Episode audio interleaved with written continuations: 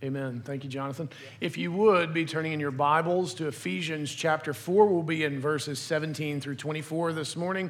Uh, and let me just catch us up to where we are. Um, let me remind you that Paul here is going to be picking up something he said in Ephesians 4 1 through 3, which was part of our confession this morning. He called for the Ephesian saints and for us as God's people to walk in a manner worthy of our calling.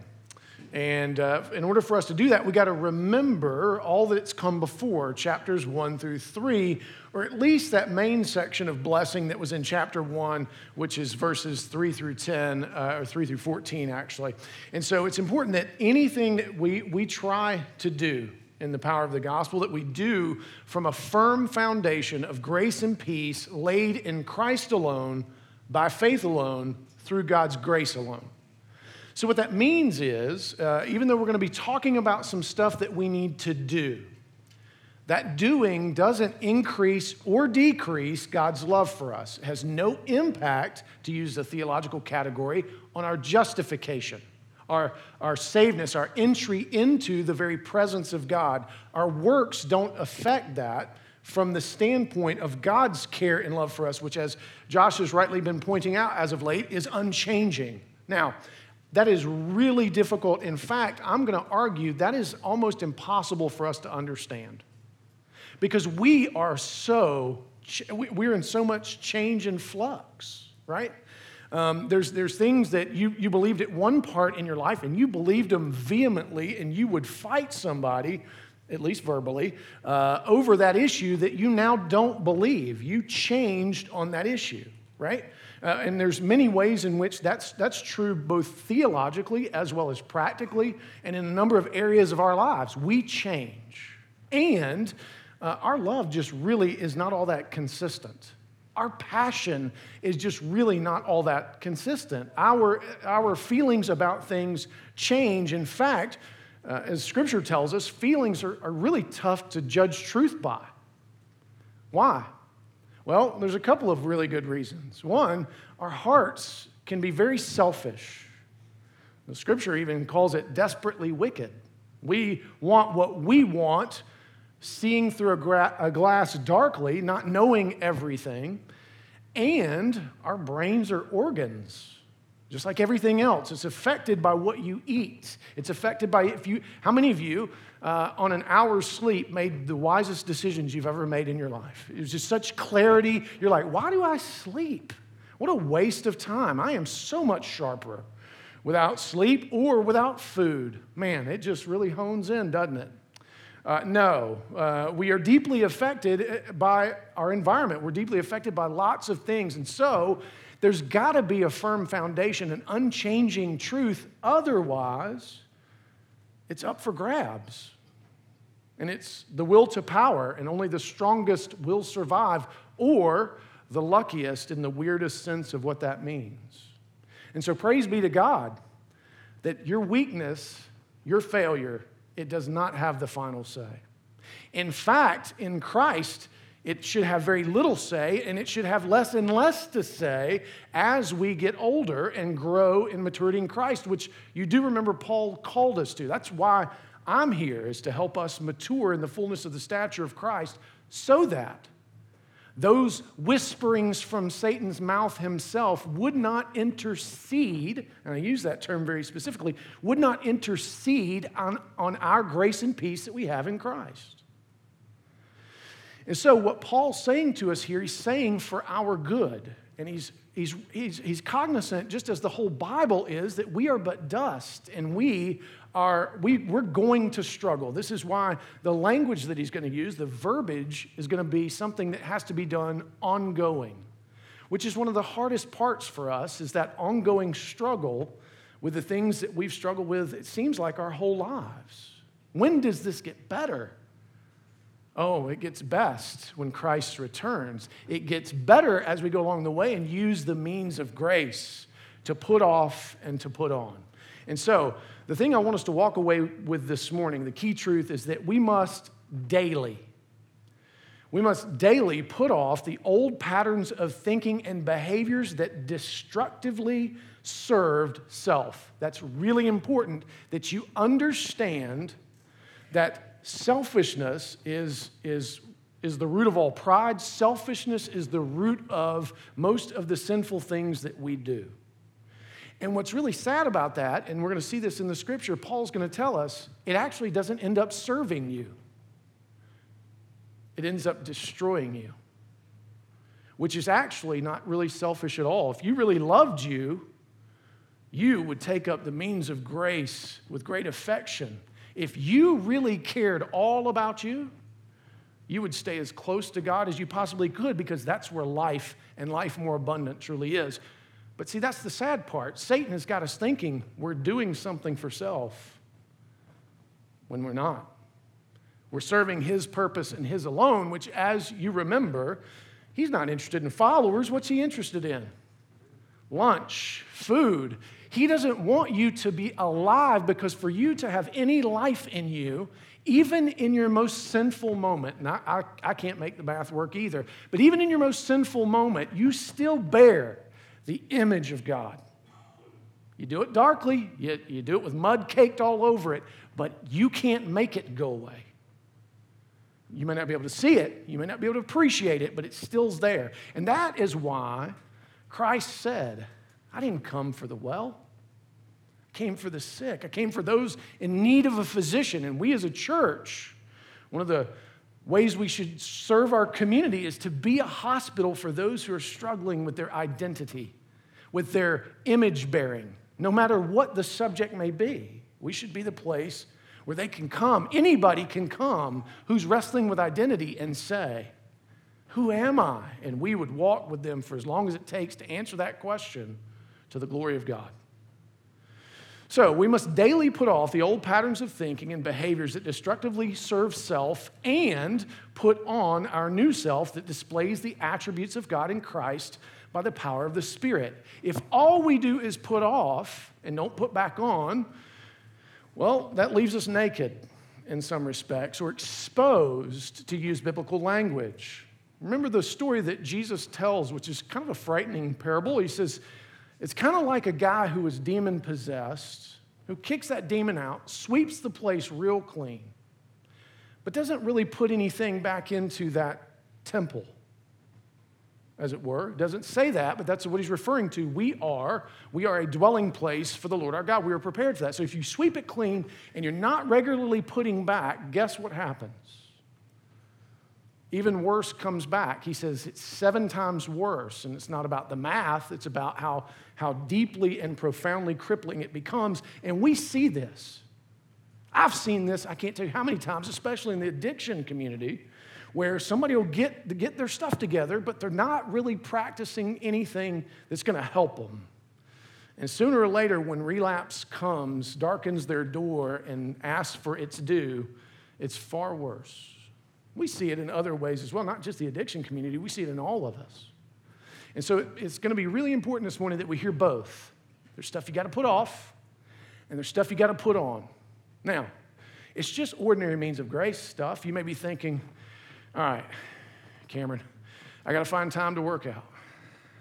I got to find time to sleep. I got to find time to eat right. I got to find time to uh, grow uh, in, in, some way, form, or fashion. I got to find time to garden, you know, because gardening is really important. All right. I got to find time to cut my grass. I got to find time to love my wife or husband well, or my family well, or my children well. I got to find time to love my neighbor well. I got to, oh, wait, I got to work 40 plus hours a week. Mr. Barm, where am I supposed to do all this? In the flow of all that, how can you begin to leverage even some of the space between some of those times? We live a good bit of our time in transition with, with times that we could be investing in our souls and spirit. You do know that it's not about the length of time you spend on it, right? You do know that, right? There's no, there's no, because you're eternal people. Clock stopped for you. So God's not up there going, come on, man, 14 and a half minutes? You can't even give me a full 15 today. No, he, he, he is so he's excited when any of his children come for any length of time. Now, uh, as we mature, your, your devotional life, it too must mature. And sometimes that means you actually do less but get more out of it because you've matured. And sometimes, sometimes you spend a little more time on it. There's seasons in life where you can do this, but, but it doesn't come natural to us and it must be cultivated, right? And so it's really more within the flow of things, and it's also an issue of priority, is it not? I, find it amazing. We hear, I hear people say this all the time I am so busy. But I managed to read Robert Jordan's The Wheel of Time series, which I think goes on for eternity. I don't, I don't even know if it's ever finished, right? Uh, I, they, they had time to be completely be caught up on whatever show is the next hit show that needed eight seasons to tell the story, whatever it may be, right? We prioritize. And we may say, but I need, I need time to relax my mind and heart. Well, why in the world wouldn't the means of grace be that for you? Now, sometimes it's not, and I understand that, but you need to ask the why and get at it, right? And so Paul is going to call us to this. And so the first question I have for us is what is currently shaping how you think about, see, and act in the world? For some of you, this is happening at a subconscious level, and that is most dangerous of all. You understand? When you don't know why you are reacting to the world the way you are, and you don't know what is influencing you, that is dangerous. And really not you loving yourself very well. How many of you have certain uh, sites that, that you go to, whether it be Facebook or some news, and you just walk away, you're mad every time? You see the world in a darker cast every time you walk away from it, but you, like some sort of weird Pavlovian experiment, can't help but going and hitting the lever. Right? And you just, you're, you're like, I need to quit that, but golly, maybe next week. You know, or some show that you watch that is shaping your understanding of, of gender identity or sexuality because it's funny you know, the greatest Trojan horse of all is comedy. If I can get you to laugh about it, you won't see what it really is. And that's why comedy is oftentimes the great tool of those who were challenging the kings. Right? Remember the fool, and his role was actually that of prophets. And he used sarcasm and comedy and got away with it, but his message got across like leaven. Same is true for us. Whatever it is you're consuming is becoming part of you.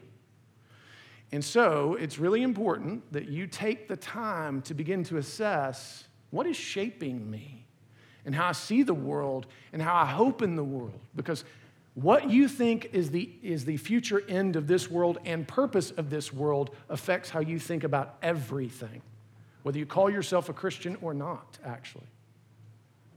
And in fact, many of us who call ourselves Christians are way, way, way more integrated in ways that are not healthy.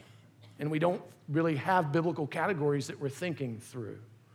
And it takes time to cultivate those and think those through and have them challenged. And so Paul's going to challenge those. And so this first part, we're going to read verses 17 through 19. And so if you're interested in developing a callous, chaotic heart and a darkened and futile mind, I've got good news for you. Here's how. You ready? So, if that's what you want to cultivate, if that's what you want, here's the way. All right, listen to God's word. This is Ephesians 4 17 through 19. Now, this I, Paul, say and testify in the Lord that you must no longer walk as the Gentiles do in the futility of their minds. They are darkened in their understanding, alienated from the life of God because of the ignorance that is in them, due to their hardness of heart. They have become callous and have given themselves up to sensuality, greedy to practice every kind of impurity.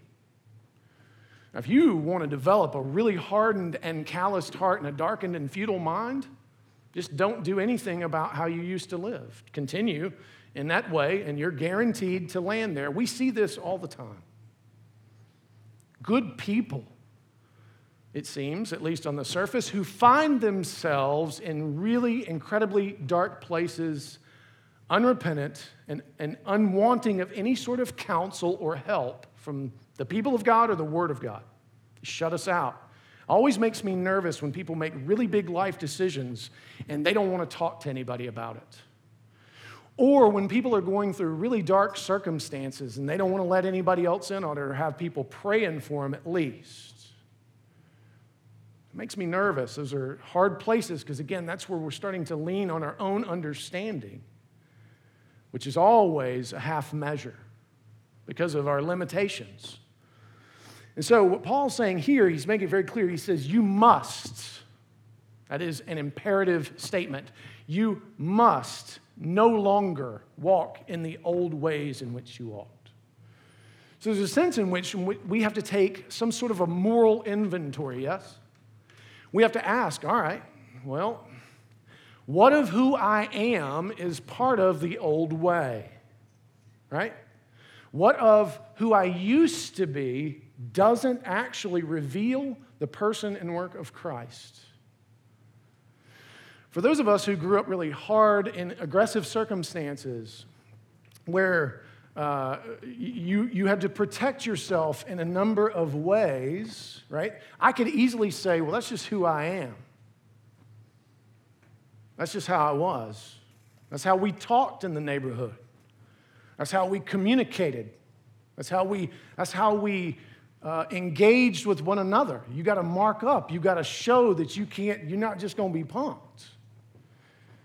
And if I go through life doing that as a pastor, what does that tend to do if anyone wants to come near to me? This is not about hugging, by the way. But someone wants, I have a grandchild. I'll soften on that real quick. That's, that's, that, that pillar is falling. Uh, but if somebody comes near to me and they need a physician, and instead what they get is an angry mercenary, is that okay? It isn't. That, for me, has to continue to change. I cannot say, oh, I, you know, I'm, I'm, I'm such to the prophetic, prophetic end of the spectrum that I, I don't owe you any gentleness or kindness. no, that is not okay, right? Just because of the old ways in which we have functioned, the old ways in which we have thought of all of the different sensual aspects of who we are. That just means the sense how we engage the world to say, that's how God made me. Is that okay? Because the truth is, Satan has blinded and convinced you you've been remade into a different image. So you want to be really careful with the naturalistic argument for why you behave the way you do and to not take any sort of responsibility for becoming something new in the person and work of Christ. And so Paul is saying you have to first take stock and ask, what are some of the old ways? For some of you, some of the old way is not as obvious as for some of the rest of us, right? Like if you knew me back in the day, it, it would be obvious what the old ways were and are. For some of you, it's pride. And it's pride in your righteousness, it's a self righteousness. You, you thought you were the best Christian you knew. And that cloak is not humility, it's pride. That has to be done away with as well. You can't say, God will only love you more based on your behavior, right? You can't judge the world and yourself based on how much you get right, based on your limited understanding of what right is.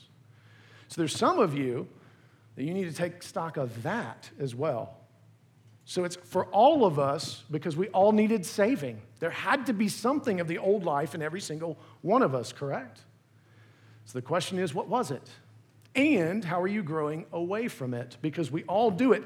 And it's not just an issue of knowledge. Notice what he says he says it's, it, it was in the futility of their minds. So it wasn't just how they knew, it's how they dealt with what they knew. There is a futility in the thinking of those who don't know God. There is a futility, and here's why it's futile because nothing they do, nothing they think is going to lead to eternal life. Nothing they do, Nothing they think is going to lead them into the presence of the Lord in joy and grace and peace. while it may not be futile in other ways, it is definitively futile in that way, which is what we were created for. Don't forget that. We were created to bear the image of God and to dwell with Him for eternity. That's the point of the entire story, is that we could take great joy in being in the presence of the Creator, right? And so anything that leads us away from that, no matter how bright it sounds, no matter how smart it sounds, no matter how good it feels, what?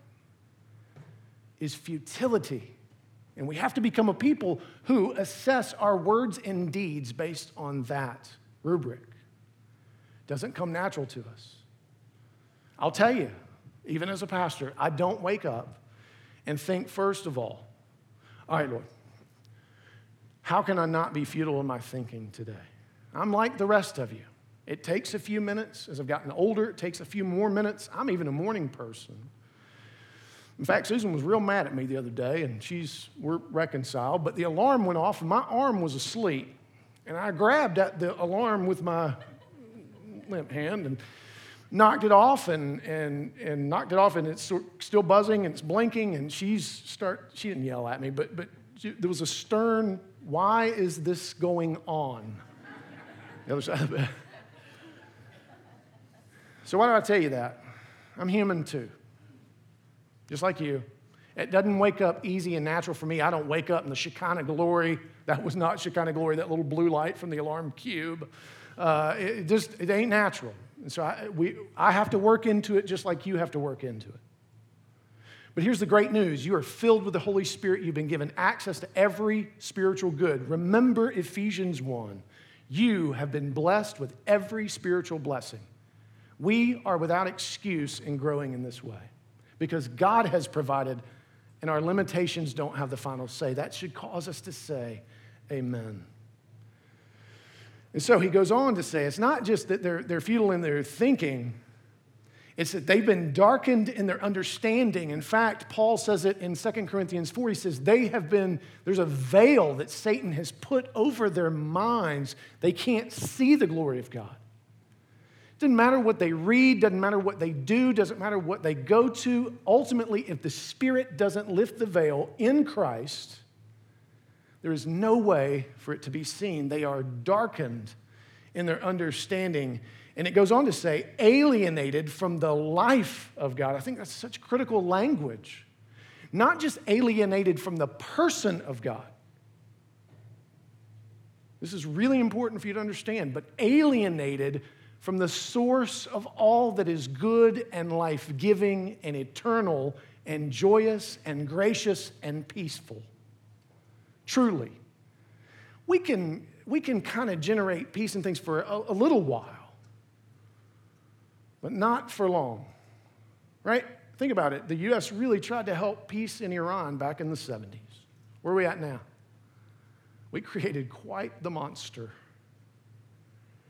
And so it goes on to say, because of the ignorance that is in them. And really, you, another way of thinking about that is they lack the Spirit. This is why it's so critical that Christ gave us the Holy Spirit to give us wisdom so that we would know how to navigate in a fallen world, to know how to deal with different circumstances as they arise and grant us opportunity to display the glory of God in very creative ways. Sometimes you are to speak, sometimes you're to remain silent. Which is it? Depends on the circumstance. And if it's depending on me, guess which way I'm going to go? I'm going to speak. And that ain't always good, right? I've tried to catch the words once they come out of my mouth, it just doesn't work. And so for some of you, it's you remain silent, and that's not good either because you are the presence of the Lord maybe in that circumstance, and they need to hear your voice. But in order for us to discern which it is, we've got to have wisdom. And that's the beauty of being indwelt by the Holy Spirit, whom Christ ascended and sent for us in Pentecost. And he goes on to say, not just that they are ignorant, lacking in the Spirit, it's, it's that it's due to their hardness of heart. something that has been cultivated, actually. You should hear the echoes of Romans 1 as we've been going through this passage. This isn't just an, an issue of knowledge, it's an issue of heart, it's an issue of affection, it's an issue of desire. And goes on to say, they have become callous. What does a callus do? How does, for those of you who work with your hands, how do calluses help your feeling? Doesn't. It takes it away. It makes it harder and harder for you to feel something. And the more that these folks give themselves over to the futility of their thinking, the darkness of their understanding, and their alienation from God, the harder it becomes for them to, to, to come to the Lord. We've seen this. Notice what it says. They begin to now give themselves over as they are callous. They have given themselves up to sensuality. That's not just sex, that's everything related to the senses. That could be anything from gluttony to love of money, any idolatry that serves the self. And they've given themselves over to this, and notice what it does it makes them greedy to practice every kind of impurity. It's fascinating. When it comes to sin, we get really creative, don't we? Those of you who are parents, we've seen the vast creativity. It's amazing. One time we took away Kimberly's Easy Bake Oven. I don't remember why. I'm sure we had a good reason, okay? And somehow she got a hold of some dough and she took the lampshade off the lamp. Now, this, I got to give the kid credit. She's at least smart enough to know it's hot. So I smell something burning from the other room. And she'd got some sort of, I don't know if it was a religious cake of some kind. It was really hard. I don't know if she'd read Ezekiel. I'm not sure what was going on in there.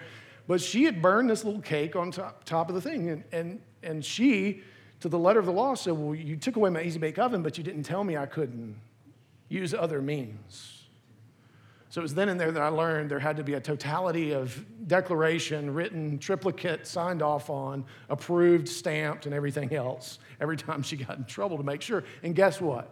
That didn't work either. And you're no different. It's not just about children, it's about adults too. We come up with some really creative ways to serve what we think is ourselves. And we come up with some really creative the- theology to help us, in fact, serve what we think is ourselves. When I want to remind you, you're not serving yourself. You're not serving yourself from divorcing yourself from eternal capital T truth. You're only destroying you piece by piece, slowly. That's important for you to get your head around. This is Satan is not here to help you. The ideas that many are espousing that sound like freedom are not freedom at all. We have done this in history, but we think some, for some reason we're smarter now. What's the attention span of most people? Oh, I test it every week. Uh, just in case you guys got better somewhere along the way, I think. I'm to roll the dice one more time, see what happens, right? Our attention spans have gotten worse. How about memory? How many of you have memorized uh, much of anything at all and can still recite it on the spot? Whether it be T.S. Eliot's uh, Little Gidding or something from Shakespeare, or you're like, I mean, I saw Shakespeare in Love. Is that the same? I remember some. No, we can quote. We can quote snippets, right? Some of you can quote ad nauseum vast stretches of movies, pop culture. It's not that we don't have the capacity, it's just what we've invested in.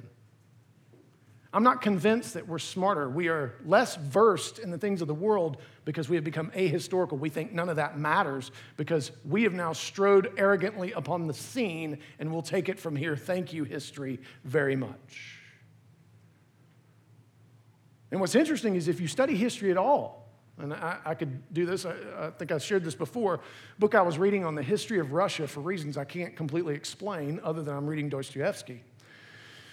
And in that, there was a section that I could read to you and say, what century, what country, and you would say, oh, that's America today easily. And I would say, no, it's actually Russia in the 18th century. Or we could pick some other time in which um, things are in convulsion. in various ways. We just are arrogant enough to think that we're the most important part of history right now. And we're arrogant enough to think that because we're, we're here and haven't really messed with any of that, we're smarter somehow. We need to be careful about that. That's why Paul calls us to humility. In fact, as Christians, we, we ought be, although often we're not, unfortunately, the most humble people of all when it comes to knowledge and truth. And so Paul makes it very clear that the old way is only going to lead you where you don't want to go, and it is not going to build you up or edify you in any way, shape, or form. Listen to what Stephen E. Fowl says about this portion of Scripture. He says, The source of Gentile alienation is ignorance and hardness of heart. The combination of ignorance with hardness of heart makes it clear that the Gentiles' failing is not simply an intellectual error that might be corrected through further study. It is an arrogant thing for us to think that by reason or logic or, or studying certain things that our behavior is changed. I can prove it. Okay? How many of you have done extensive reading on working out and, and nutrition? Uh, uh, oh, we all, let's be honest, we all have, right? To some extent. How many of you stuck with any of it? Your current, your, Jonathan feels like he's sticking with it. I think it's because he just did it. He's fresh. I'll come back to him later. But let's be honest, there's tons of things that we, we got all kind of knowledge, man. We, we gathered all this knowledge.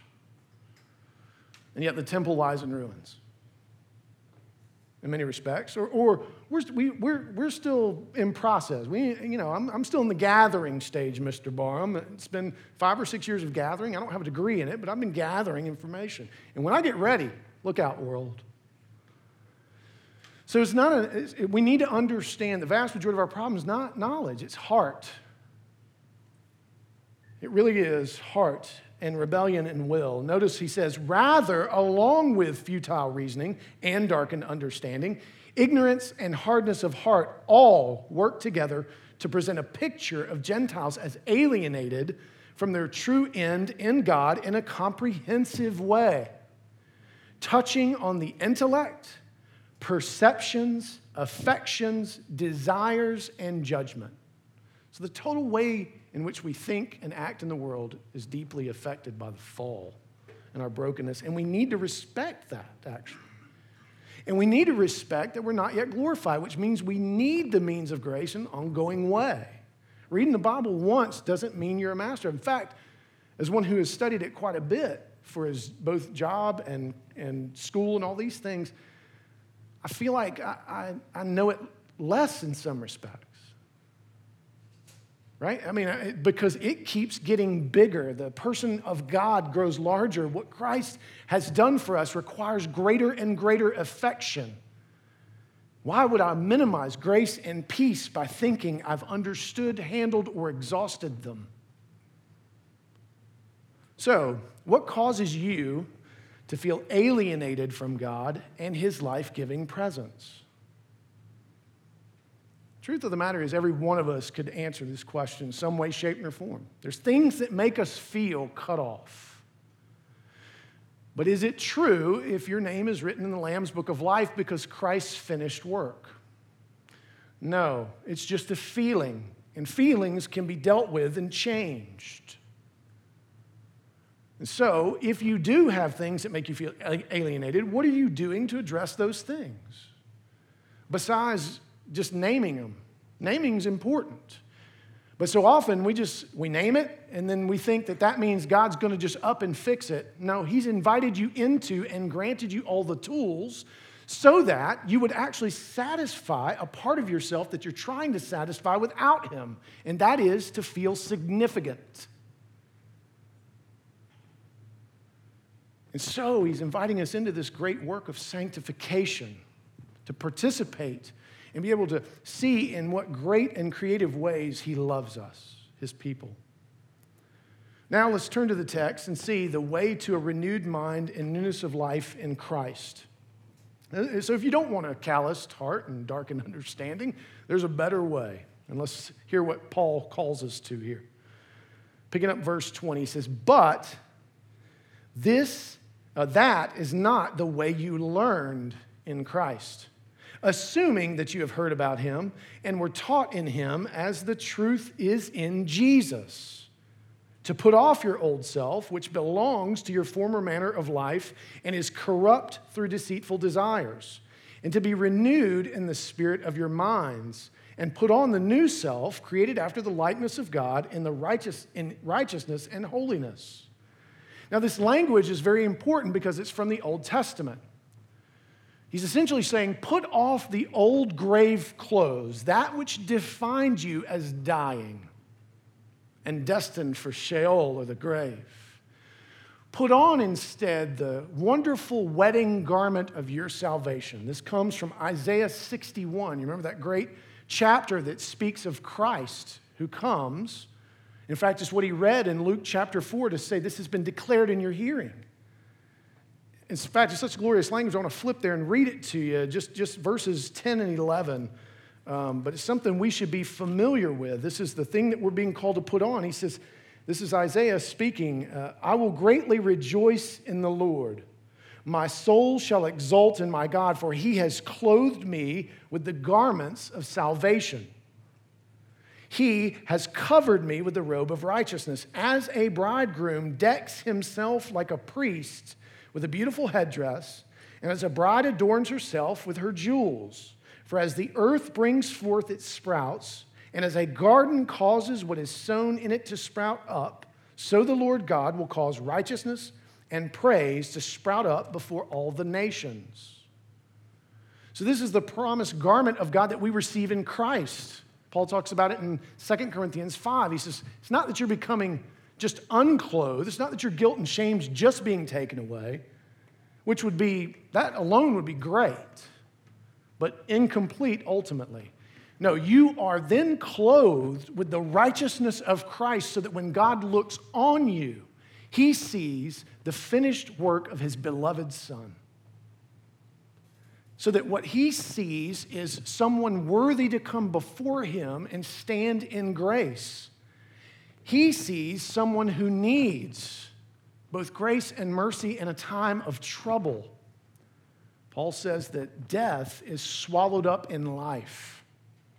And so, while that's a permanent and fixed reality, we daily need to put off and put on.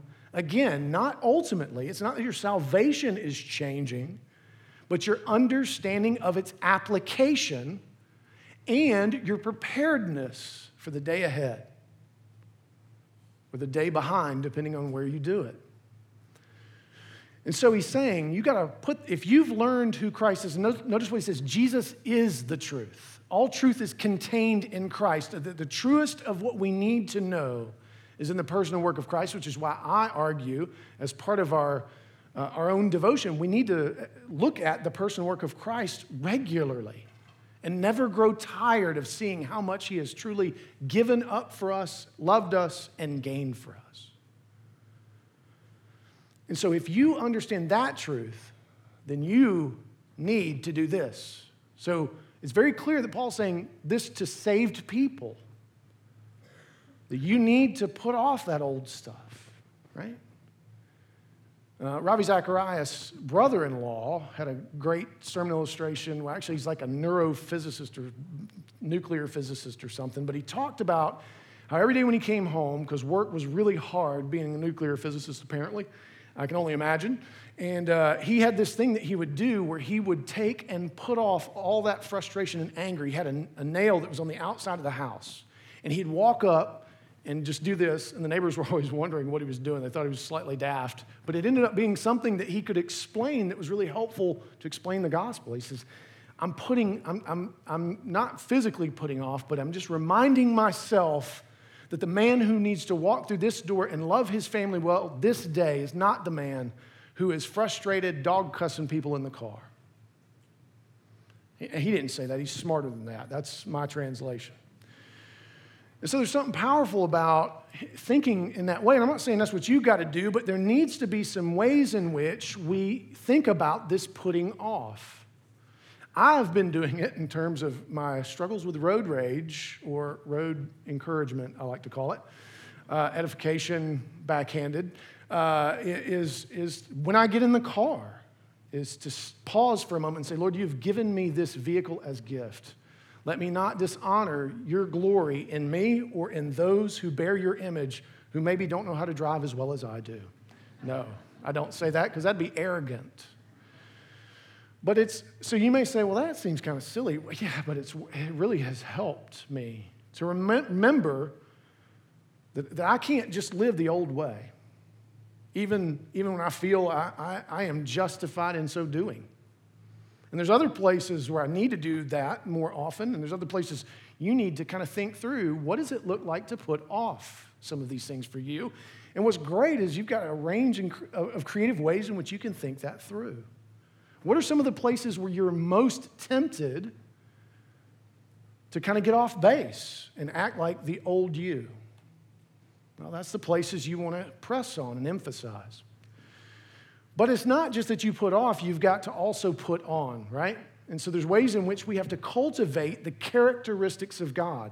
Now, let me ask you how many of you uh, who um, have ever loved anyone else in your life in any form or fashion have ever said to yourself, You irritate the stew out of me being faithful? I, I can't stand the fact that you are steadfast in loving me. It just makes me sick. Why are you so forgiving? Why don't you stop it? No, those characteristics which I just named are those of God from Exodus 34, 6 through 7, a passage I would commend you to memorize and never forget because it is what we should look like in the world. No, those kind of people, in fact, the world likes those kind of people for the most part until they start to confront things. But the characteristics of God are most displayed in Christ, in whose image, might I remind you, we're being turned into from one degree of glory to another. And so, if we don't know those characteristics and we don't have ways in which we're thinking through, all right, where am I weakest? Am I weak in long suffering? Am I weak in forgiving? Am I weak in being faithful to the things of God? Because now you've been empowered to do those things because you're indwelt by the Holy Spirit. Christ died so that you could do the things that are pleasing to the Lord and good for the life of the world to see. And so, what are some ways in which you're doing that so that it will actually display true righteousness and holiness. And I don't have a lot of time to unpack this because we need to move toward the table, but, but we've let righteousness, the word righteous and holy, become epithets, right? Oh, you're so righteous, self righteous. Oh, you think you're so holy. Uh, there's a group that meets on Monday mornings in, uh, at Chick fil A, and it's one of the few times I've been persecuted in public. And it was by a 70 plus year old woman. Uh, she came in and she slapped, she, she had a magazine in her hand, she slapped it on the counter and she looked up and she goes, Oh, great. And she said it really loud The holy rollers are here. And she sat down in disgust. And I thought, I don't, I don't really want to fight a 70 year old woman this morning. I, I don't think that's, that's old, Cameron. I grew up in a trailer park. It's possible. Uh, there's some mean 70 year old women in trailer parks. Uh, I could have lost some of those fights. Um, and so, and so I, and, and I was running through my head, how do we, she clearly, like, something ain't right. Uh, and so, how do we navigate this um, and, get through? So, so the word holy was an epithet in her mouth. What a, what, a, what a terrible thing. And I don't blame her. I don't know what her experiences with Christians have been that might cause her to be disgusted at people sitting around reading the Bible, trying to grow in understanding and pray. That would be a disgusting thing to her at 7 o'clock in the morning. I don't know what her background is. But we, we can't let these terms be stolen from us. They're biblical terms, and because you let them get stolen from you, you lose a whole bunch of the Bible. And so, so we are called to righteousness, not self righteousness, but righteousness just means displaying the character of God rightly as best we can, right? Holiness just means just means looking like God, recognizing what we stand in in both grace and peace. Doesn't mean you're better than anybody. In fact, it means you understand your need.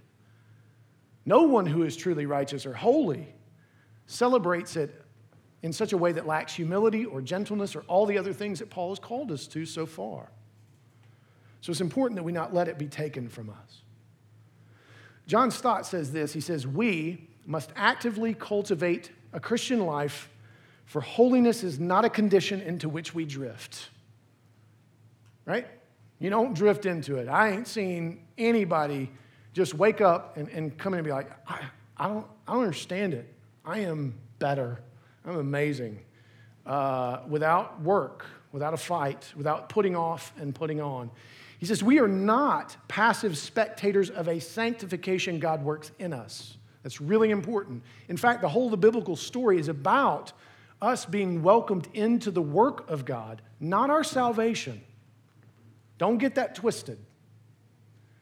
Our justification comes first. God declaring his love for us comes first. God inviting us in grace hospitably comes first, always. But we are invited in to work out our salvation with fear and trembling. Paul puts it that way elsewhere. On the contrary, we have purposefully to put away from us all conduct that is incompatible with our new life in Christ and to put on a lifestyle compatible with it. So that means that there's going to be some work involved because we aren't there yet and we are rebellious by nature. I am numbered highly among you. So, what helps to renew your mind? I love the way that Paul says that. We need our, our, our, mind, our minds renewed. So, that's, that's what's always troubled me about many of the ways in which Christianity is practiced. Is it's often practiced as if, it, if it's mindless. No. It requires great discernment to know when to speak and when to remain silent, when to challenge and when to encourage, right? That is, you got to think through that. You need counsel. You, you, you've got to because there's, there is a lot at stake. Am I right, parents? There's a lot at stake. Am I right, husbands and wives? There's a lot at stake. Am I right, grandparents? There's a lot at stake. Am I right, any living human being in the room? So we need our minds renewed, not, not just so that the way that we think, the way that we see the world is transformed by hope and joy and grace and peace. That's what the world needs. They don't need yet another person to declare something that's not true. That this world doesn't matter, that you don't matter, that your struggle doesn't matter, that the church is in decline. No, she's not. Christ died for her. Now there's some places where she don't look too hot, but maybe that's winnowing. Maybe that's actually getting down to the marrow. And so we need truth tellers who are people of hope, people of joy, people of grace, people of peace. So, what helps to renew you, your mind and the Holy Spirit and display the characteristics of God in Christ?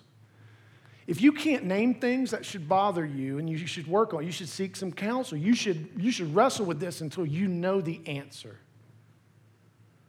And that'll be good work, it's eternal work. So, from Ephesians 4 17 through 24, it teaches us that we are to walk away from old patterns of thinking and behaviors that destructively serve self and destructively is critical. And we need to walk in our newness of life with renewed minds that display the attributes of God in Christ by the power of the Holy Spirit. And what a gift on a day in which we hear that message. Some stuff we got to put off, some stuff we got to put on, we get to celebrate the Lord's table which reminds us of all that's been put off and all that we get to put on. That we get to have our faith nourished this morning in the power of the Holy Spirit, who raises us up before the very throne of God, where Christ is seated and making intercession to remind us of who and whose we are.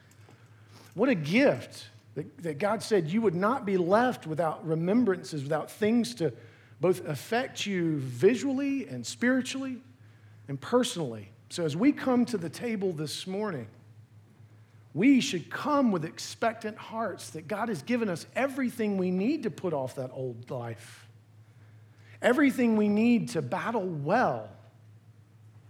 Sin cannot eclipse the cross, the table declares it to be so.